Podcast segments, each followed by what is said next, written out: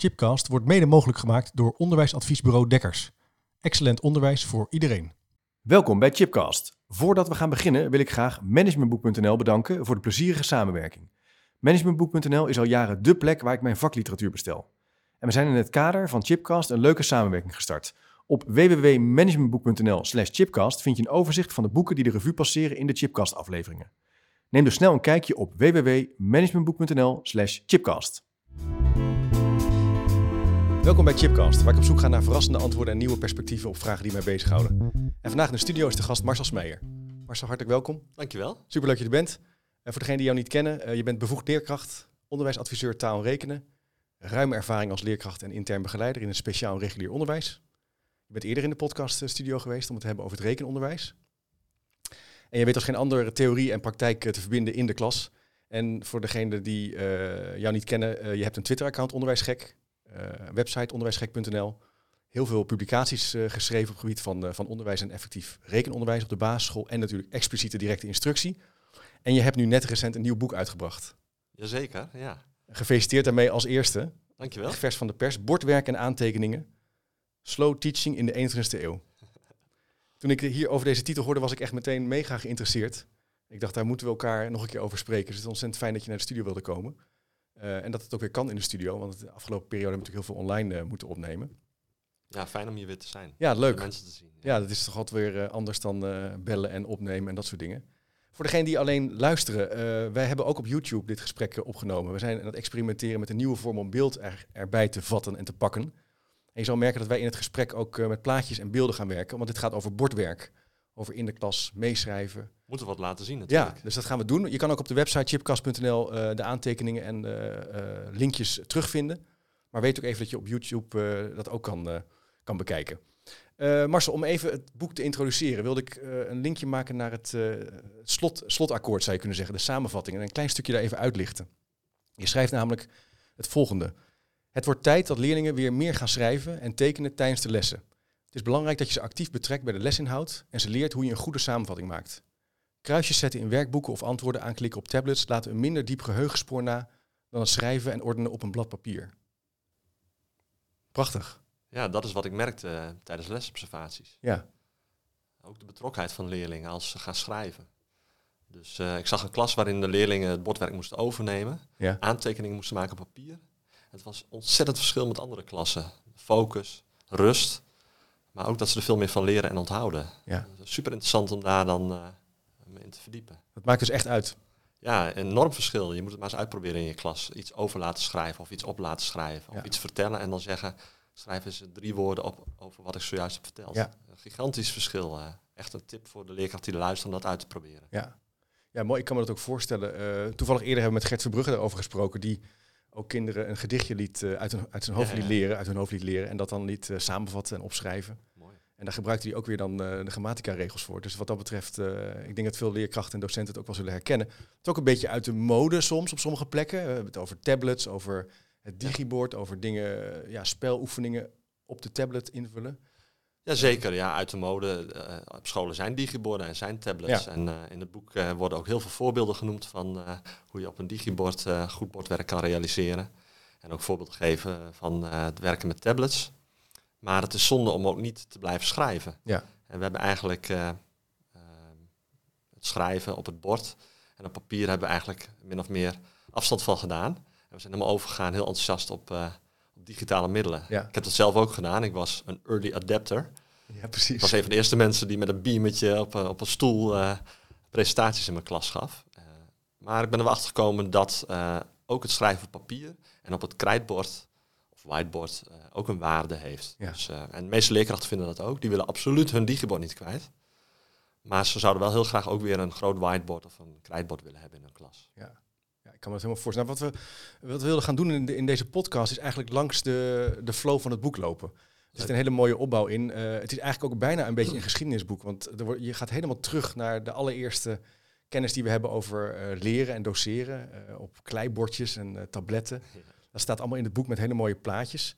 dus we wilden eigenlijk even terug gaan kijken. Dan kijken naar het nu. Hoe kan je dat bordwerk eigenlijk gebruiken? En waarom is dat belangrijk? En hoe is het verbonden aan het geven van een les en het geven van instructie? Eh, en de kracht van aantekening maken gaan we ook proberen te verkennen. Van, je kan als docent een leerkracht op een bord meeschrijven, maar wat je net al zei, je wil natuurlijk ook dat kinderen zelf gaan meeschrijven, misschien een samen. Ja, jij moet uh, hard werken, maar de kinderen ook natuurlijk. Precies, ja. dus en en. Um, en dan gaan we tot slot nog even reflecteren ja, op die beweging. Uh, dat zeg ik ook omdat we best wel wat vragen van luisteraars hebben gekregen. Die, uh, ja. die uh, hiermee aan het werk zijn. We gaan, ik weet niet of ze allemaal kunnen behandelen, maar we gaan een poging doen. Een moedige poging. Um, en tussendoor hebben we dan dus ook wat plaatjes bij om, om het te illustreren. En anders gaan we dat zo goed mogelijk als een soort hoorspel uitleggen.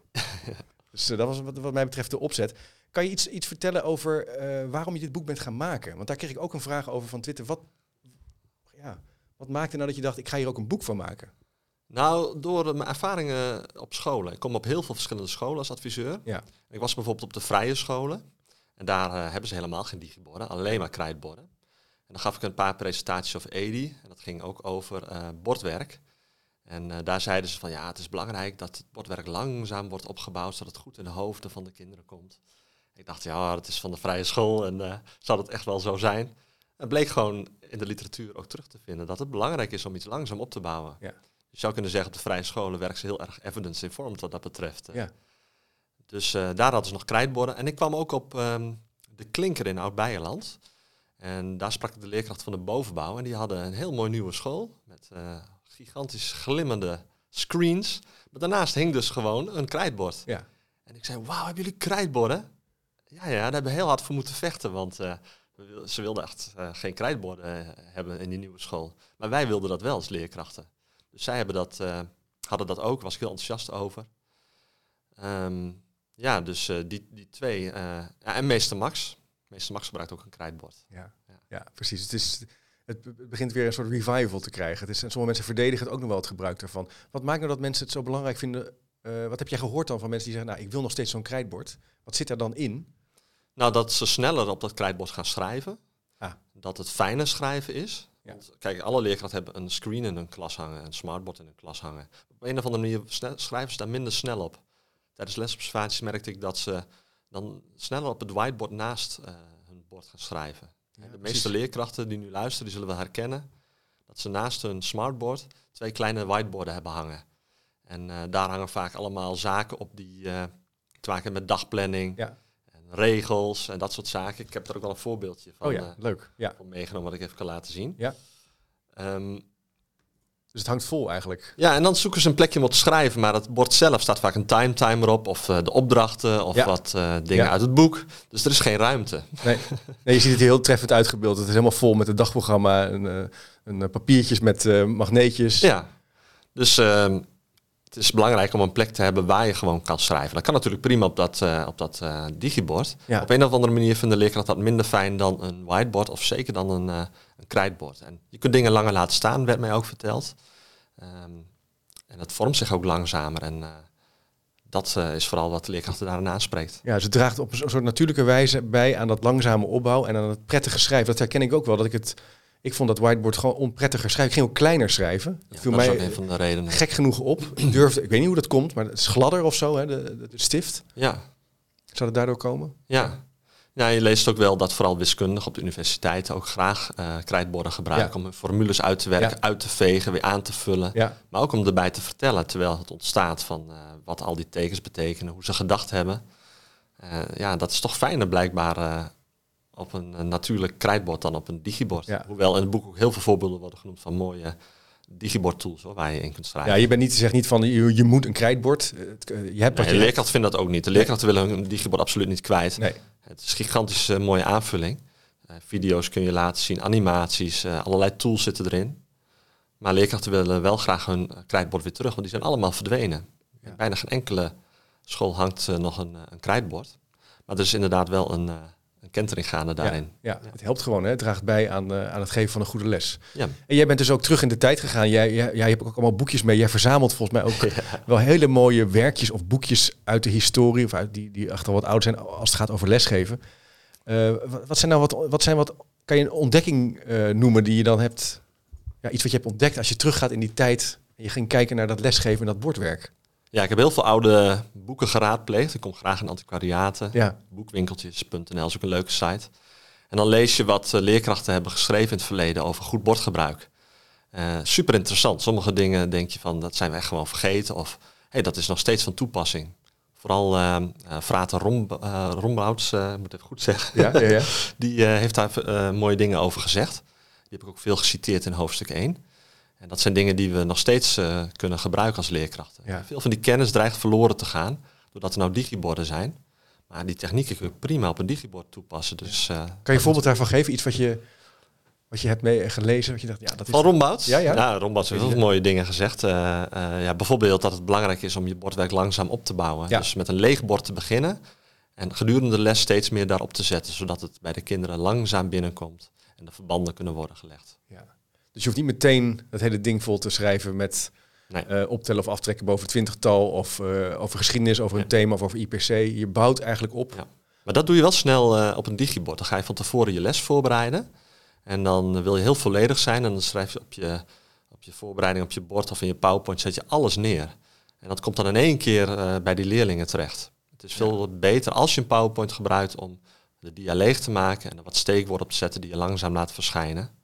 Of gewoon live op je bord te schrijven. Dan is jouw instructie veel meer in lijn met het leren van de leerlingen.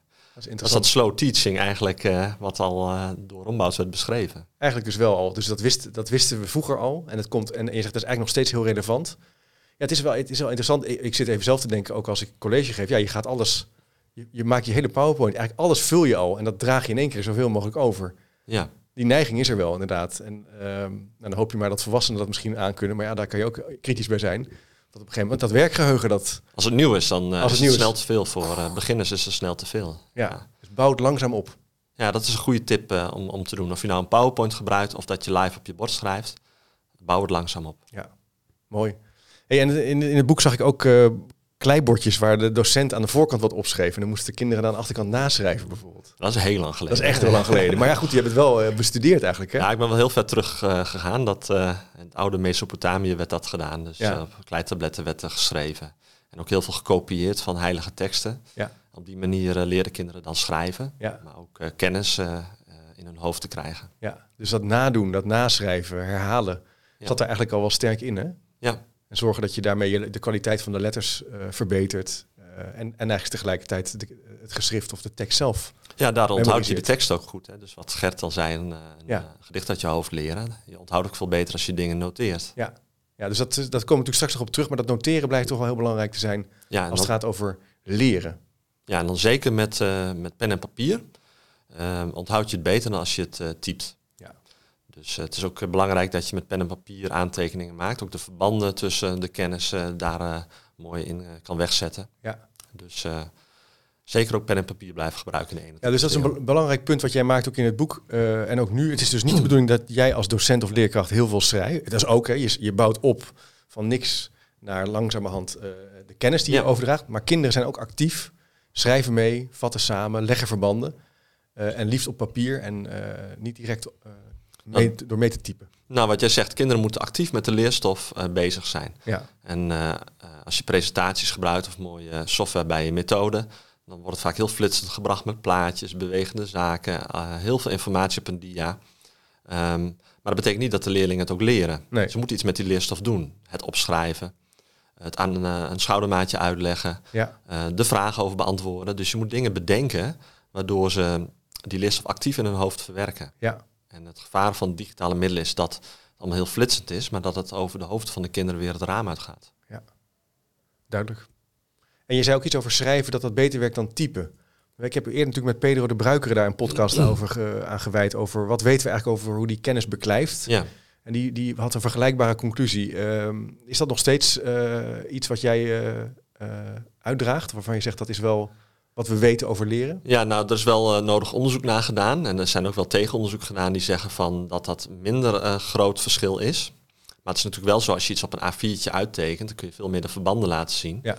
eh, dan dat je dat typt. Maar Ja. het is natuurlijk ook zo dat je steeds meer kan op een tablet. Hè. Je kunt er ook in schrijven en in typen en Ja. verbanden in leggen. En dat is vooral belangrijk. Dus niet het middel, maar kun je verbanden laten zien, kun je langzaam laten opbouwen.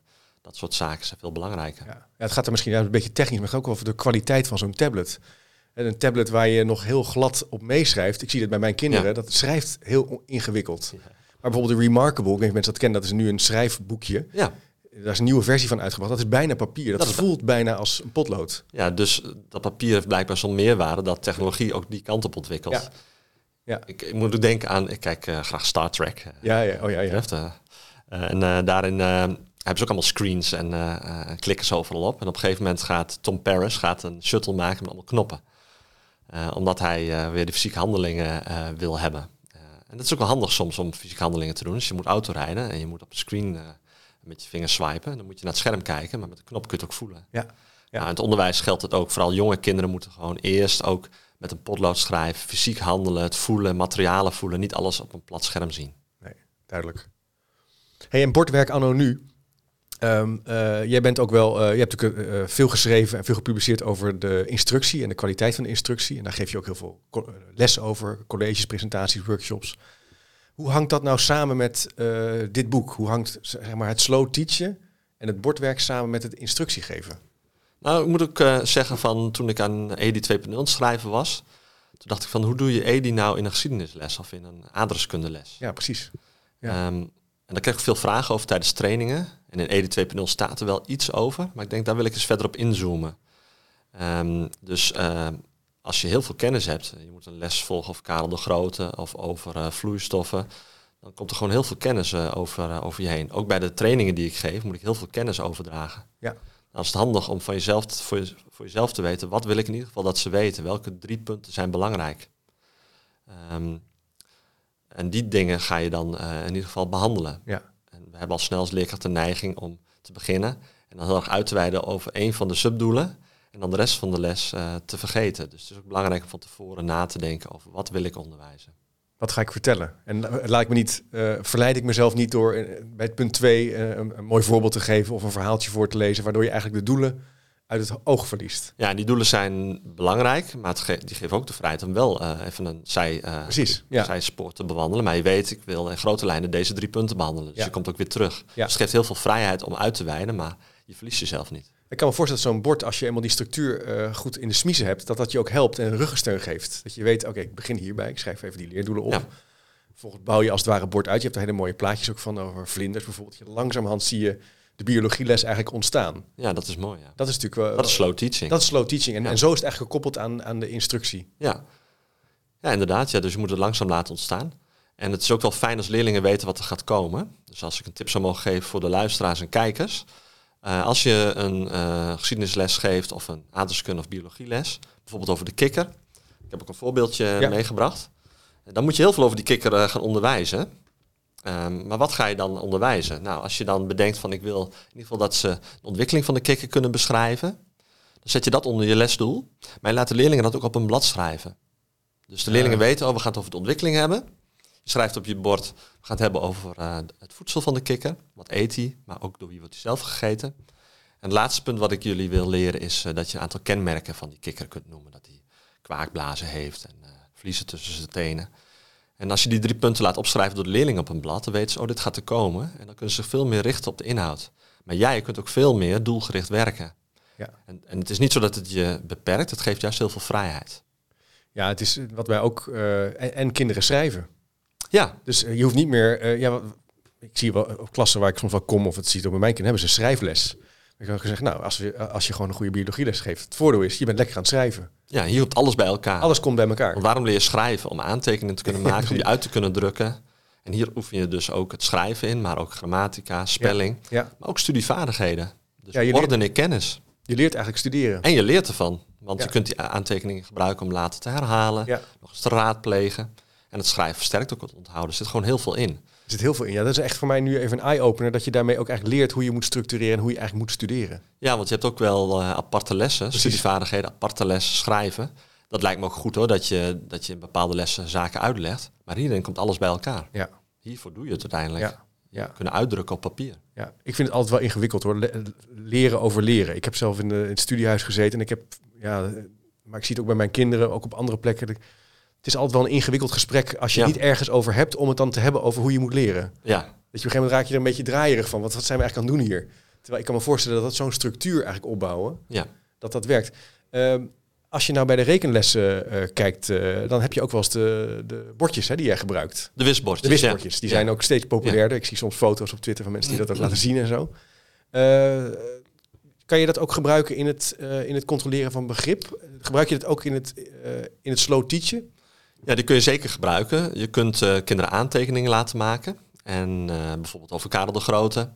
Eh, en op een gegeven moment wil je weten van... Hebben ze ook onthouden wat, ik, wat ik ze nou heb onderwezen. Dus kun je vragen schrijven op je wisbordjes één volk wat door Karel de Grote is onderworpen.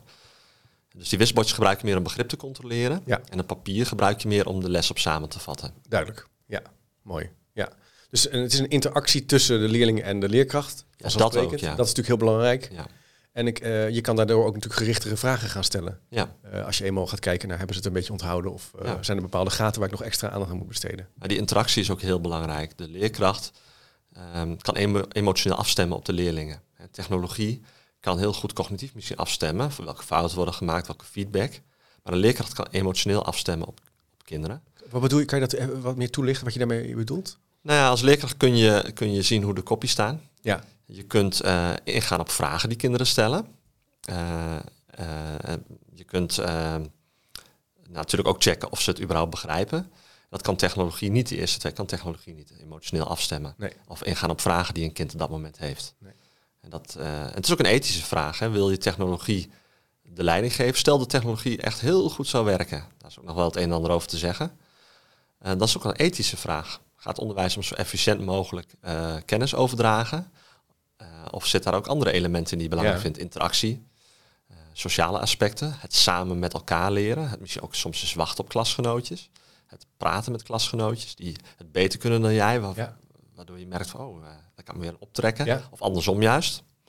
Dat zijn allemaal ethische vragen. In het boek staan ook een aantal suggesties voor vragen die je in je team met elkaar kunt bespreken. Ja. Dit kan echt een punt zijn van gesprek natuurlijk. Hè? Waar, Ja, Wat willen wij met elkaar? Nou, technologie is eh, heel lang eh, leidend geweest in de zin van de middelen eh, maken van alles mogelijk. Dus dat moeten we maar doen. Ja.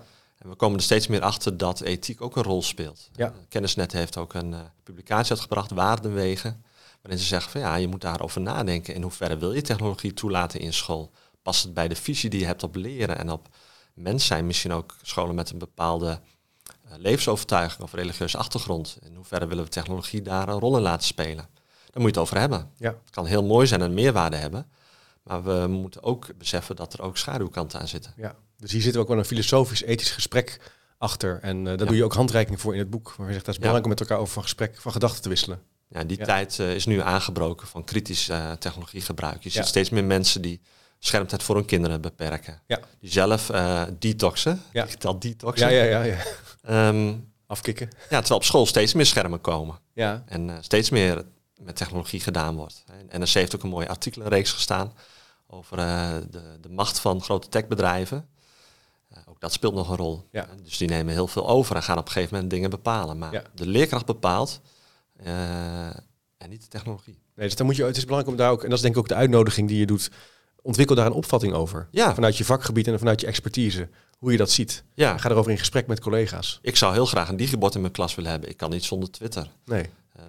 Maar daar moet je over nadenken. Je moet niet zomaar iets overnemen omdat het nou eenmaal kan. Ja. Want er zitten ook Ja. nadelen aan. Ja. Ja, dus ik zie ook wel op scholen waar ik wel eens eh, kom dat sommige leerkrachten bijvoorbeeld eh, tijdens de les nog even op hun telefoon kijken bijvoorbeeld. Dat zie je. Dat, dat, het sluipt, techniek sluipt er ook in. En ik, wat doet dat dan hè, in, in een Ja. klas? Nou, volgens mij had Gert daar ook wel. eh, Gert was dat duidelijk. Ja, die, die, had, die, le- had, die, daar werden ze ingeleverd eh, in het begin. Nou, kan ook een idee zijn. Dat je Nou ja, van, focus is ook een van de dingen die in het boek besproken wordt. Ja. Dus focus eh, op de lesinhoud, Ja. langere tijd kunnen concentreren. Ja. We zien dat leerlingen steeds minder lang zich kunnen concentreren, steeds kortere teksten lezen, steeds meer flitsende presentaties willen. Heel veel kinderprogramma's zijn zo ingericht. Ja. Kijk bij mijn kinderen wel eens oude Ome Willem films, eh, afleveringen. Ja, ja, ken ik wel. Ja. En die duren heel lang en die gaan ook heel traag. ja. Eh, dus daar moeten ze soms een beetje eh, voor strekken. En dat is juist wat school zou moeten doen. Zou- Dingen doen die ze thuis niet leren. Langere tijd kunnen concentreren. Ja. Met een moeilijk onderwerp bezig zijn. Ja. Je verdiepen in dingen, maar ook in de schoonheid van een gedicht verdiepen. En dat pas ontdekken Ja. nadat je het meerdere malen hebt gelezen, overgeschreven, erover gepraat hebt. Ja, voor je het weet ontstaat de indruk dat kinderen dat niet meer kunnen. Eh, jij, op jouw eh, een beetje eh, aanraden heb ik Frank Verredi geïnterviewd vorige week. Of aanraden, je hebt me aangemoedigd, laat ik het zo zeggen. En Engelse hoogleraar onderwijs en sociologie. En die zei ook van kinderen kunnen dat best, alleen we moeten het wel doen. Het vraagt wel van de leerkracht Ja. een hoge lat, een hoge norm.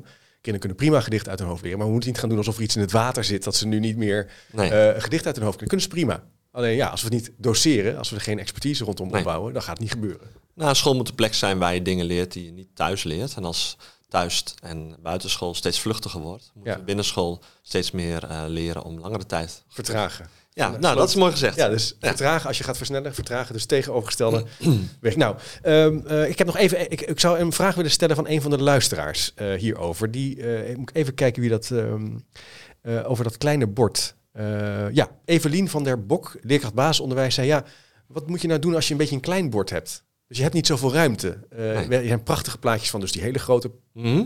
Maar heb je daar nog wat, wat ideeën over? Hoe, hoe pak je dat dan aan als je met je instructie bezig, met je les bezig Ja. bent? Nou, in bijna alle klassen hangen whiteboards naast het digibord. En die zijn inderdaad vaak klein. Ja, Eh, ik zou in ieder geval zeggen, maak dat whiteboard helemaal leeg. Dan heb je schrijfoppervlak. ja. Dus dat is al heel fijn. Ja. Eh, wat je ook kunt doen is ehm, eh, eh, het kleine whiteboard vervangen door een iets groter whiteboard van 1 bij 2 meter. Dat je rechts of links naast je digibord hangt. Die zijn helemaal niet duur. 140 euro heb je er al eentje. Je vraagt de concessie om op te hangen. Dan heb je gewoon veel meer schrijfruimte. Ja. Maar eh, ja, als het klein is, kun je ook erop schrijven. En dat is juist heel krachtig, dat je je instructie ondersteunt met kernwoorden, korte tekeningen. Ja. Dus Ja. als je weinig ruimte hebt, gebruik het ieder Blijf schrijven. En nog even een hele domme vraag van mijn kant. Ga je dan kleiner schrijven of blijf je wel groot schrijven op een kleiner bord? Domme vragen bestaan niet. Nee, Dus, maar goed, toch. ja, wie niet vraagt, blijft dom. Ja, dat is waar. De Dus Duitse durf- staat altijd. Ja, dat is een, dat is een goeie. Dat zou een slogan moeten zijn. Maar de, dus eh, mag je dan, blijf je de, dezelfde grootte eh, op het bord? eh, Ja, dat is lastiger. Ja. hoe, werkt dat dan? Nou ja, ook digiborden zijn vaak wat kleiner dan, dan krijtborden. Ja, En je moet wel, de letters moeten wel 3 tot 4 centimeter zijn om achter in de klas goed gezien te worden. Ja. Dus daar moet je wel naar kijken. Je moet niet te Ja. klein schrijven. nee. En dat beperkt je. Maar een beperking is ook wel weer fijn. Want een krijtbord bijvoorbeeld kun je niet uitbreiden, maar een digibord wel. Maar juist omdat je dingen niet uit kan breiden, moet je jezelf meer beperken tot de essentie. Ja, Dat is ook een van de valkuilen waar ik in tuinde toen ik eh, hiermee ging oefenen. Dat ik veel te veel eh, op het bord wilde gaan schrijven. Ik dacht, dat ga ik allemaal behandelen in één les. Te veel. Te veel, ja. Dus een klein bord kan je ook helpen om goed tot de essentie te komen. Ja, dat neem, ik, ook- dat neem ik ook zelf mee als docent. wa- Waar ik wel eens in terechtkom. Dat ik als het ware ga nadenken over wat er moet gebeuren in de les. Dus ik bereid het wel voor, maar dan ga ik meeschrijven. Of ik schrijf, maak een mindmap. En dan als het ware ontstaan er inzichten. Maar dat zijn kunnen, waarmee je een beetje afkomt van je leerdoel. En dat kan natuurlijk heel veel worden snel. Als Ja. je, eh, stel je voor, je hebt het over managementstructuur. En je gaat, oh, ik pak nog even dat voorbeeld erbij. Of die theorie van, Ja. je gaat het uitwerken. Voor je het weet, koers je een beetje weg. Nou, als leerkracht heb je daar snel last van. Ja, Dat heet de vloek van kennis, de curse of knowledge. Wij weten heel veel. En ehm, dat is vaak geautomatiseerd, zit in ons lange termijn geheugen. En dat willen we allemaal dan overdragen op die leerlingen. Eh, en dat kan niet, want die hebben nog niet die voorkennis. Nee. En dat wordt snel te veel. Dus je moet opletten dat je niet te veel in één keer onderwijs en te veel voorbeelden noemt. ja. Dus je kunt gerust afwijken soms. Dat doelen geeft heel veel vrijheid om Ja. af te wijken Ja. eventjes van de methode of van wat je wil doen. Maar je weet, in grote lijnen zijn dit de twee, drie punten die ik in ieder geval wil behandelen. Ja, dus die voorbereiding en die structuur en die curse of knowledge echt in je achterhoofd houden. Zeker, ja. Ja, we hebben dus de, in- de, de neiging om meer te gaan doen. Ah, dat heb ik ook wel lippelijk even op. Ja, Ja. en ook eh, als leerkrachten met het boek aan de slag gaan, eh, zullen ze ook merken dat ze snel eh, te veel willen onderwijzen en dat ze in een les veel minder kunnen doen dan ze denken. Maar ja, je kunt wel alles onderwijzen, dan heb je alles onderwezen. Het Ja. gaat niet om dat je alles hebt onderwezen, maar dat de dingen die belangrijk zijn door de kinderen geleerd worden. Ja, dat is mooi. Die kunnen we wel even opschrijven, ja. Niet alles onderwijzen, maar weet wat je, wat je wil dat kinderen leren. Ja, en dat Ja. kost gewoon tijd. En Ja. tijd is een betaalmiddel voor leren. Dus dan moet je of meer tijd besteden aan, aan bepaalde lessen die je belangrijk vindt, of je moet keuzes maken. Ja, dus ook wel echt het, het ontwerpen van je les, echt een ambacht. Hè? Nadenken over die structuur, Ja, nadenken over de opbouw, nadenken over je bord, de interactie met de kinderen, de emotionele verbinding die je eigenlijk hebt. Ja, en het, eh, ook een goede tip voor de luisteraars is om als je een les voorbereidt, bijvoorbeeld een aardrijkskundeles, bekijk eh, het leerlingmateriaal. Daar zitten vaak wel kopjes in. Haal daar drie punten uit die de grote lijnen van de les aangeven. En dan kun je de teksten, de video's, maar ook aanvullende materialen kun je allemaal rondom die drie subdoelen gebruiken. Ja. Dan zit je niet vast aan je handleiding. Ben jij weer inderdaad Kijk, de vakman, de vakvrouw met het ambacht om de les eh, vorm te geven. Waarbij geschreven wordt, video's gekeken worden, stukken tekst gelezen worden. En ook goede teksten. Want heel veel aardrijkskunde en geschiedenismethodes hebben beroerde teksten. ja, Op veel te laag niveau. Met heel veel plaatjes eromheen. ja. Dus je kunt ook zelf de teksten bij gaan zoeken. En mij, Dus- ik kan nou zo'n les in 20 minuten voorbereiden als ik een, eh, een handleiding en leerlingboeken heb. Oké. En als ik dat niet heb, dan kost het me meer tijd. Dus het is wel aan te bevelen om een methode te gebruiken. Ja, pak methode. Jazeker, ja. Ja. Dan heb je alvast wat teksten en, en dan heb je als een soort geraamte van je les staan. ja. En zoek ook goede teksten, hè. dat is toch ook wel eh, belangrijk. Ja, het is eh, zeker Dus, eh, zo, Het ja. kan zo snel te makkelijk worden, of te makkelijk te- de- qua de taal en de, de woordkeuze ehm, niet uitdagend. Nou, heel veel teksten in leerlingboeken zijn veel te makkelijk. Ja, hè. Dat ja. is ook wel eh, op Twitter, eh Marjolein Zwik geloof ik, heeft daar een mooie blog over geschreven. Ja. Dat die eh, teksten veel te eenvoudig zijn. Ja. En eh, dat moet niet. Je moet eh, pittige teksten lezen. Ja, het mag best een beetje stretchen. Ja, ook dat weer, hè, als het buitenschool niet gebeurt. In de school dat soort dingen eh, doen. Ja, ja, mooi. Zullen we even nog gaan kijken naar de kracht van aantekeningen maken? Ja, mooi. Ehm, het onderdeel van, van eh, die- waar je uitgebreid ook bij stilstaat. We hebben het net al even over gehad. Hè? Je wil dus dat leerlingen actief meeschrijven, dat ze meedoen. Dat ze in hun schrift op boek eh, werken. Ehm, eh, je hebt ook manieren of methodes voor. Ja, Eh, ik zou er iets over kunnen zeggen. Of ik iets... heb een aantal meegebracht. Kijk. kunnen we wel even Ja, laten leuk. zien. In het boek worden er eh, vier beschreven. Ja. Er zijn heel veel hoor. Ja, je hebt er vier even uitgepakt. Die... Ja, inderdaad. Ja. Nou, stel dat je nou eh, wilt beginnen met aantekeningen maken in je klas. Dan eh, zou ik zeggen, begin eens gewoon met ehm uitgelijnde aantekeningen. Outline note-taking heet dat in het Engels. Dat betekent eh, dat je nadenkt over de drie eh, punten in je les die je wilt onderwijzen. heb ik net ook verteld, hè? Die schrijf je op, bijvoorbeeld van die kikker. Ja, Ehm, dat zijn je drie hoofdonderwerpen. ja, Maar onder die verschillende on- onderdelen wil je aantekeningen maken. En eh, dat zijn details. Het zijn niet de hoofdonderwerpen. Die schrijf je iets verder naar rechts. Dus ehm, details komen iets verder naar rechts en de hoofdonderwerpen schrijf je links. Ja. En als je dan nog meer details hebt die nog verder eh, in de haarvaat van de les gaan, dan schrijf je helemaal rechts. ja, dus je gaat als het ware, je springt steeds in Naar rechts. naar rechts. Ja, ja. en, en je kunt natuurlijk ook de kopjes eh, dikker schrijven, onderstrepen. Maar dat is de meest eenvoudige manier. Jij schrijft drie punten op het bord, leerlingen nemen drie punten over op een blad en onder die Ja. drie punten schrijf je de details kleiner of meer naar rechts. Mooi.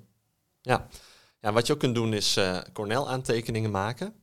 Eh, bedacht door Pauk, eh, die doseert aan de Cornell Universiteit. Daarbij maak je een vaste indeling van je blad. Dus dan schrijf je rechts alle aantekeningen en links schrijf je de kernwoorden en vragen. Want alleen aantekeningen maken is effectief, maar het is nog veel effectiever om vragen te beantwoorden over je aantekeningen. Dus nadenken over wat je hebt opgeschreven, zodat je het in je hoofd nog een keer moet herhalen. In de les, Ja. maar ook na de les. Dat is super, eh, super effectief. Of een samenvatting eh, schrijven onderaan van wat je geleerd hebt in vier zinnen. Deze les van Karel de Grote vat het samen in vier zinnen. Allemaal dingen, wat we net ook zeiden, om actief met de leerstof aan de slag te Ja, dus gaan. denk erover na. In plaats, dus het is niet klakkeloos overschrijven van schrijf deze punten op. Ja. Denk na over de samenvatting wat je vandaag hebt geleerd over Karel de Vijfde of over die kikker. Ja. Eh, en beantwoord bijvoorbeeld de vraag wat zijn de natuurlijke vijanden en welke zoiets. Hè? Dat je een vraag stelt waar je weer langs je aantekeningen gaat opbouwen. Ja, en dan liefst je aantekeningen even afdekken, uit het hoofd proberen terug te halen. Retrieval practice noemen we dat. Eh, en als je dat niet weet, kun je het opzoeken. Maar iedere keer dat je actief nadenkt over dingen die je dreigt te vergeten, Ja. dan onthoud je het beter. Ja. Dus Cornell-aantekeningen zijn ook effectiever dan alle andere vormen van aantekeningen. Maar niet omdat het schrijven anders is ingericht, maar omdat je herhalingen realiseert. Gaaf. Ja, super interessant. Ja, hè? heel interessant. Maar mensen willen vaak direct beginnen met Cornell-aantekeningen of kenniskaarten. Ik zou eerst eens beginnen met die uitgelijnde aantekeningen. Ja, je kan dus bouw het ook op. Dus begin niet Ja, ook meteen... voor jezelf, ja. Ja, ja, ja, lijkt mij ook. Ja. Ja. Ja. Ja, en wat, eh, wat ik ook ontdekt heb, is dat je eh, je aantekeningen kunt eh, ondersteunen met plaatjes. Dus je tekent er iets eenvoudigs bij. Ja. Ik kan heel slecht tekenen, Chip. Nou, ik heb wel wat gezien, maar viel wel mee. Maar Nou ja, het lijkt al heel snel wat. Dus ik heb op internet zoek ik dan een plaatje op van Ja. eh, hoe zou ik een, eh, een, een, een trompet kunnen tekenen of hoe teken ik een, eh, een giraf. ja, En dan teken ik, eh, en dan teken ik dat na. En het maakt niet uit of het heel kunstzinnig eh, Nee, precies. kloppend is, maar het gaat om dat je visuele ondersteuning hebt. Vroeger waren daar ook boekjes van, eh, waar eh, voorbeelden in stonden die je kon, eh, kon natekenen. Illustratief tekenen op het zwarte bord. Geschiedenis onder leiding van J.W. de Jong. Ja, want, Prachtig. want vroeger had je geen, eh, geen internet. Nee. En eh, hoe ging je dan natekenen? Nou, dan had je dit soort boeken waarin dan heel veel dingen stonden die je dan eenvoudig als leerkracht op het bord eh, kon natekenen. Fantastisch. En het bijzondere is ook, ik keek laatst RTL Nieuws en daar werd ook iets verteld over een onderwerp. En dat werd ondersteund met pictogrammen. Die verschenen langzaam op het scherm. Cijfers, Geweldig. steekwoorden. En dat is wat we als leerkracht ook zouden moeten doen. Ons verhaal ondersteunen met plaatjes. eh, visuele aantekeningen. De leerlingen kunnen ook visuele aantekeningen maken. En dan kun je zelfs al een hele, met hele jonge kinderen aantekeningen maken. Want die kunnen wel tekenen. Heel leuk, want daar kwam een vraag over van Twitter. Van hoe gebruik je eigenlijk symbolen en pictogrammen? Ik ben even de naam kwijt wie hem stelde, maar goed, daar kom ik misschien nog op. Maar, dus dat doe je op deze manier eigenlijk. Je gebruikt beelden. Eddie symbolen. Erkens, geloof ik. Ja, Eddie, ja. Eddie, ja, ja, ja, ja, die zei dat. Heel oh, goed, ge- goed geheugen, ja.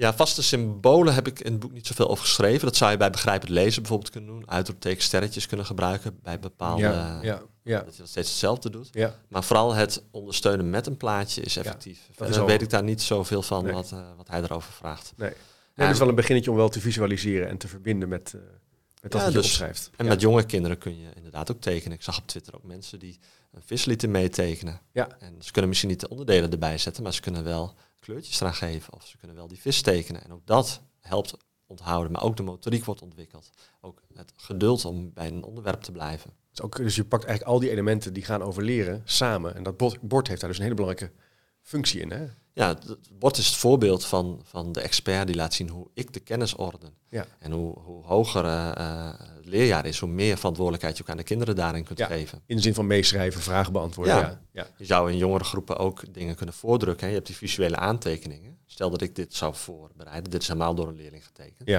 Maar stel dat ik dit zou voorbereiden op een bord. ehm, of op papier, hè, wat later het bordwerk wordt. Dan kan ik dat ook kopiëren. Dingen wegtypex en kopiëren en aan de leerlingen geven. Hoeven ze niet alles over te nemen. Ja. Mooi. Ja, want die, die vraag werd ook gesteld door eh, Miranda Tolen, leerkracht basisonderwijs. Van zijn er ook dingen mogelijk voor groep 1 en 2? Jazeker. Jij zegt In eigenlijk het boek, ja. het boek worden ook voorbeelden Ja, genoemd. Ja. Ehm, bijvoorbeeld kinderen mee laten doen met materialen. Dus stel dat jij de ontwikkeling van ei tot kip eh, eh, eh, vertelt. Kun je dat op je magneetbord of flanelbord plakken. Maar de kinderen kunnen meedoen met hun eigen eh, eh, plaatjes. Of als je een rekenles geeft eh, waarin je eh, driehoeken moet herkennen. Dat je ook leerlingen eh, materialen geeft, bakje met vormen. En daar de driehoeken uit moet zoeken. Dus Ja. meedoen. Maar ook, ze kunnen ook tekenen. Dat Ja, is iets wat ze, Dat kan wat ze- natuurlijk ook. ja, dat, dat ze prima kunnen. En eh, in het boek staan ook voorbeelden van leerkrachten die hun kinderen laten meeschrijven of meetekenen. Leuk, ja, waar ik nog aan moest denken, dat heb ik bij een aantal lesbezoeken, eh, schoolbezoeken gezien. Is dat ze eh, ook al in die groepen, als het gaat over de planning, eh, al dat kinderen zelf mogen kiezen wat ze gaan doen en welke hoek ze gaan spelen. Ja? Dat is wat vrijer natuurlijk. Maar dus, nou, en dan werd er in groepjes van drie gingen ze naartoe. En dan mochten ze op het bord kon je mee dingen bewegen. En dan kon je zeggen, nou, ik ga dit doen en wat ga je Ja. dan doen. En Het ook, ja. ja. planningbord ook al een manier om eigenlijk met de kinderen zeg maar een half uur of drie kwartier eh, in te richten. Ja, Vond ik ook al een vorm die hierover zou kunnen gaan. ja, zeker. Leuk. Ja. In het boek wordt nog een vierde vorm beschreven. Ja. En dat is een kenniskaart. Ja. Ik zal hem ook even laten zien. Op kenniskaart komen al die zaken die ik hiervoor beschreef eh, samen. Dus eh, je kunt eh gebruik maken van uitgeleide aantekeningen. Ja. De Cornell-indeling. Het ondersteunen met plaatjes. Dat komt allemaal samen. En die worden ook al veel gedeeld op Twitter. Ja. Er zijn ook mensen die al van die kenniskaarten aan het maken zijn. Bovenaan zet je het lesdoel. Ehm, dan zet je rechtsonder zet je de aantekeningen. En in de linkerkolom schrijf je de controlevragen. Het is ook leuk om leerlingen zelf vragen te laten bedenken. Die ze dan de volgende dag moeten weer Oh ja. beantwoorden over de leerstof. Ze stellen, ze stellen zelf hun vragen die ze... Die ze Ja, wat wil je nou zelf onthouden? wat wil je volgende week nog weten? Ja. Eh, dat is eh, heel, heel mooi om te doen. Zeker in de hogere groepen kun je dat doen. In lage groepen kun je ze geven. Ja, eh, ongelooflijk rij- veel rijkdom zit erin. Hè? Het, gaat dus, het is heel actief, Zeker. heel interactief. Kinderen doen heel actief mee. En het is het tegenovergestelde van soms het idee van het zenden van informatie en het alleen maar meeschrijven op een bord. Nou, ja, Tegendeel is waar. Ja, dus eh, eh, je moet als leerkracht kennis overdragen. Maar eh, kennis overdragen alleen is niet voldoende. De kinderen moeten ook met die kennis actief aan de slag gaan Ja. in hun hoofd. Door vragen te beantwoorden, te verwoorden, het samen te vatten, het op te schrijven. Al die zaken zorgen ervoor dat ze die leerstof actief verwerken. En Ja. dat versterkt dus het onthouden, de verbinding in het hoofd. Ik heb ook wat voorbeelden meegebracht van mensen die al, die al daarmee aan de slag zijn gegaan. Ja. Martina van der Locht bijvoorbeeld. Laat ook eh, zien dat zij eh, eh, heel mooi een bordschets heeft gemaakt. Ja. En dat doet ze dan op papier, gewoon in klad. En dat neemt ze gedurende de les over op het bord. En de leerlingen kunnen dat overnemen. Of je kopieert dit en je poetst wat dingen weg. En die dingen laat je dan overnemen door de leerlingen. Oh ja, kan je een soort formatje zou je kunnen maken. Ja, want ze heeft bijvoorbeeld ook een plaatje van de Balkan. En dat is best moeilijk over te nemen voor kinderen. Ja. Dus dat zou je bijvoorbeeld voor kunnen drukken op, Ja. een, op een blad. Ja. Dat scheelt een hoop, eh, Ja. hoop tijd. Ja, je ziet hier dus een, een, land eh, wat ze heeft hem ingevuld. En het heeft waarschijnlijk ja, een plat, plat, plat vlak A3 of A4. En dat gaat ze vervolgens, heeft ze dus voorbereid. En later in de les gaat ze dat Ja. langzaam uitwerken op het bord. ja, en je kunt ook, eh, als je zelf niet een heel land wilt tekenen, kun je ook een plaatje van, eh, van internet Precies. halen en eh, erin zetten. Dat Ja. is natuurlijk weer mooi van de, eh, In tijd. die zin kan je dat handig gebruiken. Ja, ik zou geen, eh, niet de balken moeten natekenen. Wordt niks, denk ik. Maar eh, Martine kan het heel goed. Ah, hier hebben we juf Renske. Ja, je Renske Toch? Ja. gaf een les over de middeleeuwen. Ja, En eh, heeft eh, ook een bordschets gemaakt op papier. En eh, voor de leerlingen een, een blad die overeenkomt met de bordschets. Hè. Dat is belangrijk, dat die hetzelfde zijn. Waarop ze veel dingen al heeft voorgedrukt. Kaartjes zie je daar bijvoorbeeld een plaatje. Maar ook de CVB-vragen heeft ze al voorgedrukt. Ja. En andere dingen heeft ze juist weer leeggelaten. Die moeten de kinderen invullen. En eh, later deze week heeft ze nog het ingevulde blad eh, getweet. Dus leerkrachten, eh, op deze manier worden ze eigenaar van hun eigen lessen. ja. In plaats dat leerlingen boekjes invullen, vullen ze een blad in of maken ze een blad en hebben ze gewoon een samenvatting van de les. ja, leuk. Hoe leuk is het dat mensen gewoon door heel Nederland dit soort dingen op Twitter zetten en met jou Ja, delen? leuk, dat is toch wel de techniek. Dat is, dat is de technologie die, je niet kwijt wil. Die wil je nee. niet kwijt, die moet je gewoon gebruiken. Ja. Leuk hoor. Mooie dingen. Dus dat zijn he- vier hele praktische manieren eigenlijk om met de kinderen aan de slag te gaan. Hè? En, eh, en jij zegt wel van begin wel bij het begin. Je hoeft niet meteen naar de kenniskaart te gaan. Proberen, afhankelijk waar je staat, in je professionaliteit, in je ervaring ook hiermee. ja, in ieder geval als je iets vertelt mondeling, ondersteun het met plaatjes en Ja. eh, woorden op het bord. Ja. En laat leerlingen af en toe eens ook wat steekwoorden opschrijven. Als je hiermee wil beginnen, is dat de beste manier. Ja. Ja, dat is toch klein beginnen. Dat is toch bij, bij de veranderkunde Ja. ook belangrijk. Hè? Dat- Klein beginnen, één les uitkiezen. Bijvoorbeeld met mijn geschiedenislessen ga Ja. ik nu op mijn bord af en toe Ja, wat steekwoorden Ja. zetten. Of ga ik de drie subdoelen zetten. Hou het klein en bouw het langzaam voor jezelf op. mooi. Leuk Marcel. Nou, dat eh, ja, we kunnen er wel lang over doorpraten. Heel interessant hoe, we dit zo, eh, hoe je dit zo hebt uitgewerkt. En eh, een, een, praktische, toepasbare boek. Hè? Je kan dit gewoon direct in je, in je lessen gaan gebruiken, in je voorbereidingen. Er staan ook veel voorbeelden in en dingen die je kan... eh, Ja, ik moet ook alle leerkrachten bedanken die voorbeelden hebben ingezonden. ja, Want er staan heel veel voorbeelden in van mensen die eh, op Twitter dingen gedeeld hebben of mij gemaild hebben. ja, En als je zelf in het boek wil, dat kan ook. Ja, eh, Kijk. In het laatste hoofdstuk, hoofdstuk 5, staan allemaal voorbeelden uit de praktijk. En mijn idee is het om in een tweede of een derde druk weer nieuwe voorbeelden te zetten of andere voorbeelden. Dus heb jij mooie voorbeelden van bordwerk of een schets die je hebt gemaakt van je bordwerk of aantekeningen van leerlingen, deel die met mij. Kijk. En, en dan kunnen ze misschien een nieuwe versie van het boek komen. superleuk. Nou, dat die oproep eh, gedaan bij deze. Dan kun je gewoon twitteren of even naar je mailen. Twitter of mailen. Ja, je bent wat te vinden hè, wat dat betreft. Zullen we nog even kijken naar een paar vragen van luisteraars? Leuk. Kijk, ik heb er een paar hebben er al even langs gelopen. Ehm, ja, van Marleen Hogeweg. Zij is inval, eh, invalleerkracht. En zegt van ja, ik ben wel benieuwd of je ook tips hebt of hoe jij kijkt, misschien algemeen, als je dus onvoorbereid in klas binnenkomt.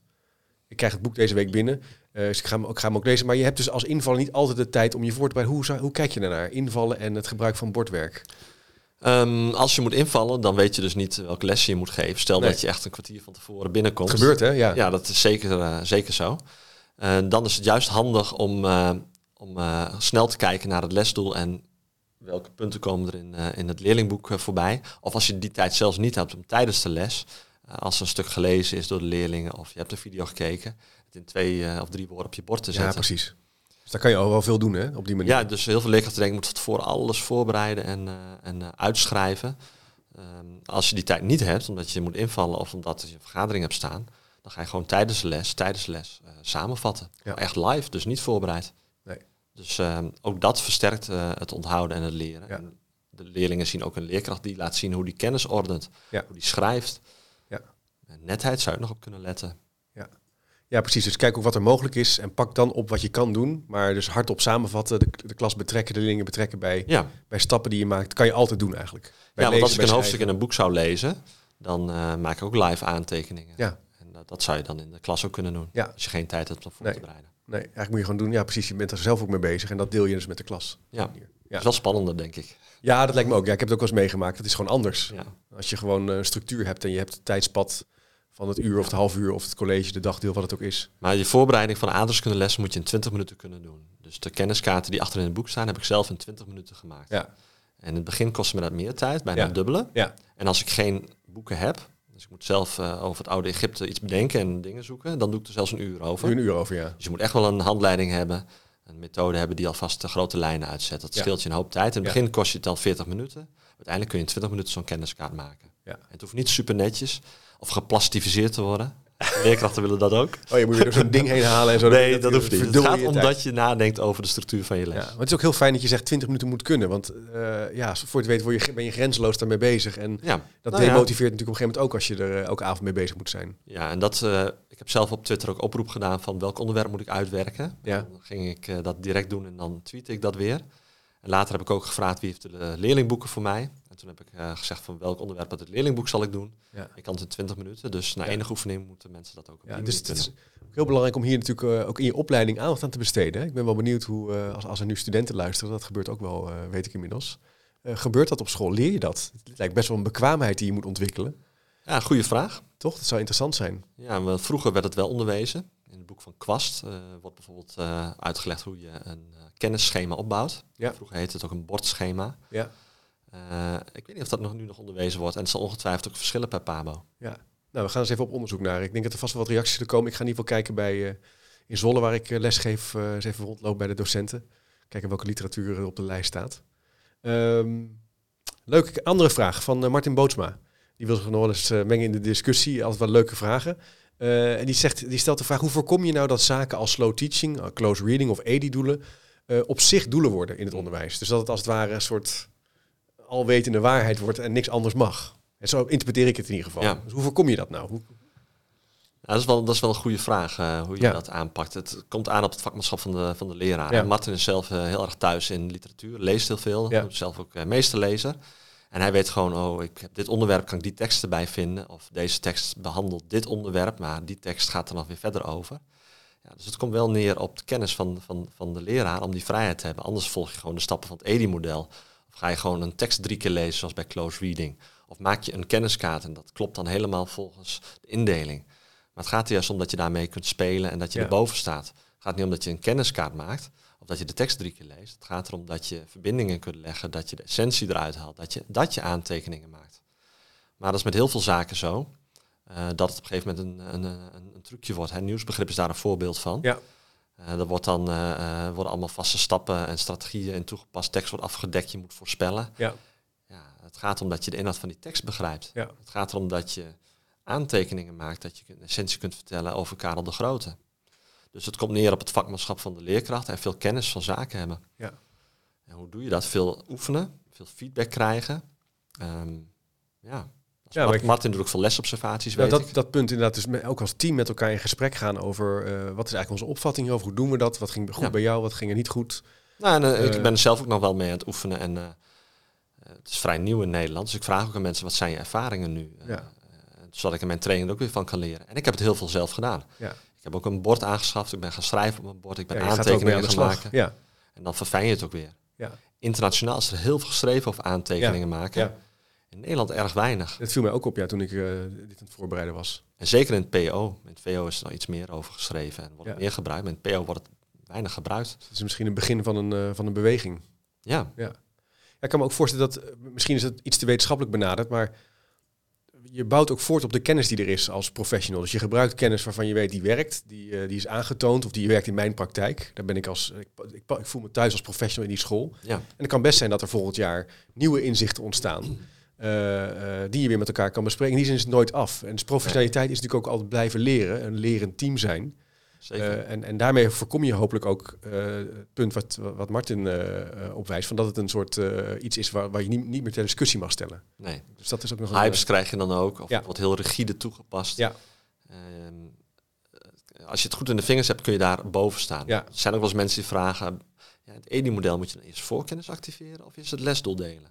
Ja. Daar gaat het niet om. Het gaat Nee. erom dat je eh, dingen met elkaar in verband brengt. Dus de Ja. voorkennis verbindt aan de nieuwe les. Ja. Eh, dat is effectief. En niet Ja. zozeer precies die stappen volgen. Of bij close reading drie keer de tekst lezen. Nee. En Martin heeft ook wel eens getweet van drie keer de tekst lezen. Maar de tekst is helemaal niet interessant. Dat is eigenlijk eh, dode grond waar je in graaft. Daar is niks Ja. te vinden. Ja, ja, ik las het ook, ja. Nou, daar heeft hij een goed punt. En dat Ja. geldt ook voor EDI-lessen, geldt ook voor aantekeningen maken. Heel duidelijk. Laatste vraag. Als je zou moeten kiezen, krijtbord of digibord? Wie stelde die ook alweer? Gert. Oh ja. Beetje flauw, maar Eh, zeg je het is NN. ja, ik zou, eh, ik zou niet eh, een van de twee willen missen in mijn klas. maar weet je wat het is? niet. Het is niet NN in Nederlandse klassen. In Nederlandse klassen, Is het nu? Ja, meer dan 90% van de klassen, zeker PO, Ja. hangt alleen een digibord. Ja. Ja, dus ik zou zeggen, hij moet er ook weer, weer naast. Mag er weer naast komen te staan. Beetje flauw antwoord, hè? En, en. Maar Ja. Ik, eh, ik, vind, ik vind wel dat we de krijtborden gewoon te rigoureus hebben verwijderd. Ja, te snel. Ja, en Ben Hameling zegt bijvoorbeeld eh, ook in een oud artikel van we moeten het krijtbord niet wegdoen. Eh, Want het heeft zijn eigen waarde. Ja. Ik denk dat hij daar een heel goed punt heeft gehad. Eh digiborden zijn een zeer belangrijke aanvulling. Maar waarom moet het krijtbord dan weg of moet het whiteboard weg? Ja. Het- ze hebben allebei, allebei een unieke toevoeging aan het onderwijs. Ja. En nou, je ziet ook dat scholen dus weer, weer krijtborden ophangen.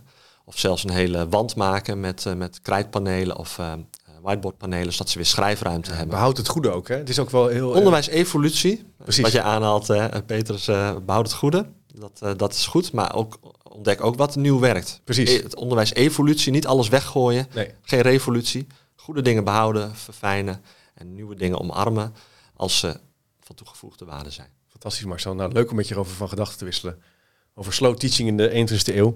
Net zoals koken, hè? Lekkere dingen, dat duurt even. Hè? Je moet eh, een beetje de gerechten je voorbereiden. Ja, soms moet je ook naar de McDonald's. Hoor. Ja, soms wel. Dan mag je ook wel even eh, fastfood of de microwave eh. Ehm, bedankt. Leuk dat je hier naartoe wilde komen om ook op deze nieuwe manier met beeld te experimenteren. We hebben wat plaatjes laten zien voor degene Ja. die alleen luistert. Kijk even op chipcast.nl. Daar staan alle plaatjes ook weer op en de linkjes die we ook hebben genoemd. Een aantal artikelen waar je naar refereert, die zal ik ook even opplaatsen. Ehm, beste luisteraar, eh, mocht je het interessant vinden, schrijf je even in op chipcast.nl slash doe mee. Krijg je automatisch om de week gratis een nieuwsbrief met extra informatie. Soms wat leuke dingen die je nog kunt lezen. Marcel, bedankt voor je tijd. En eh, tot de volgende keer maar weer. Dankjewel.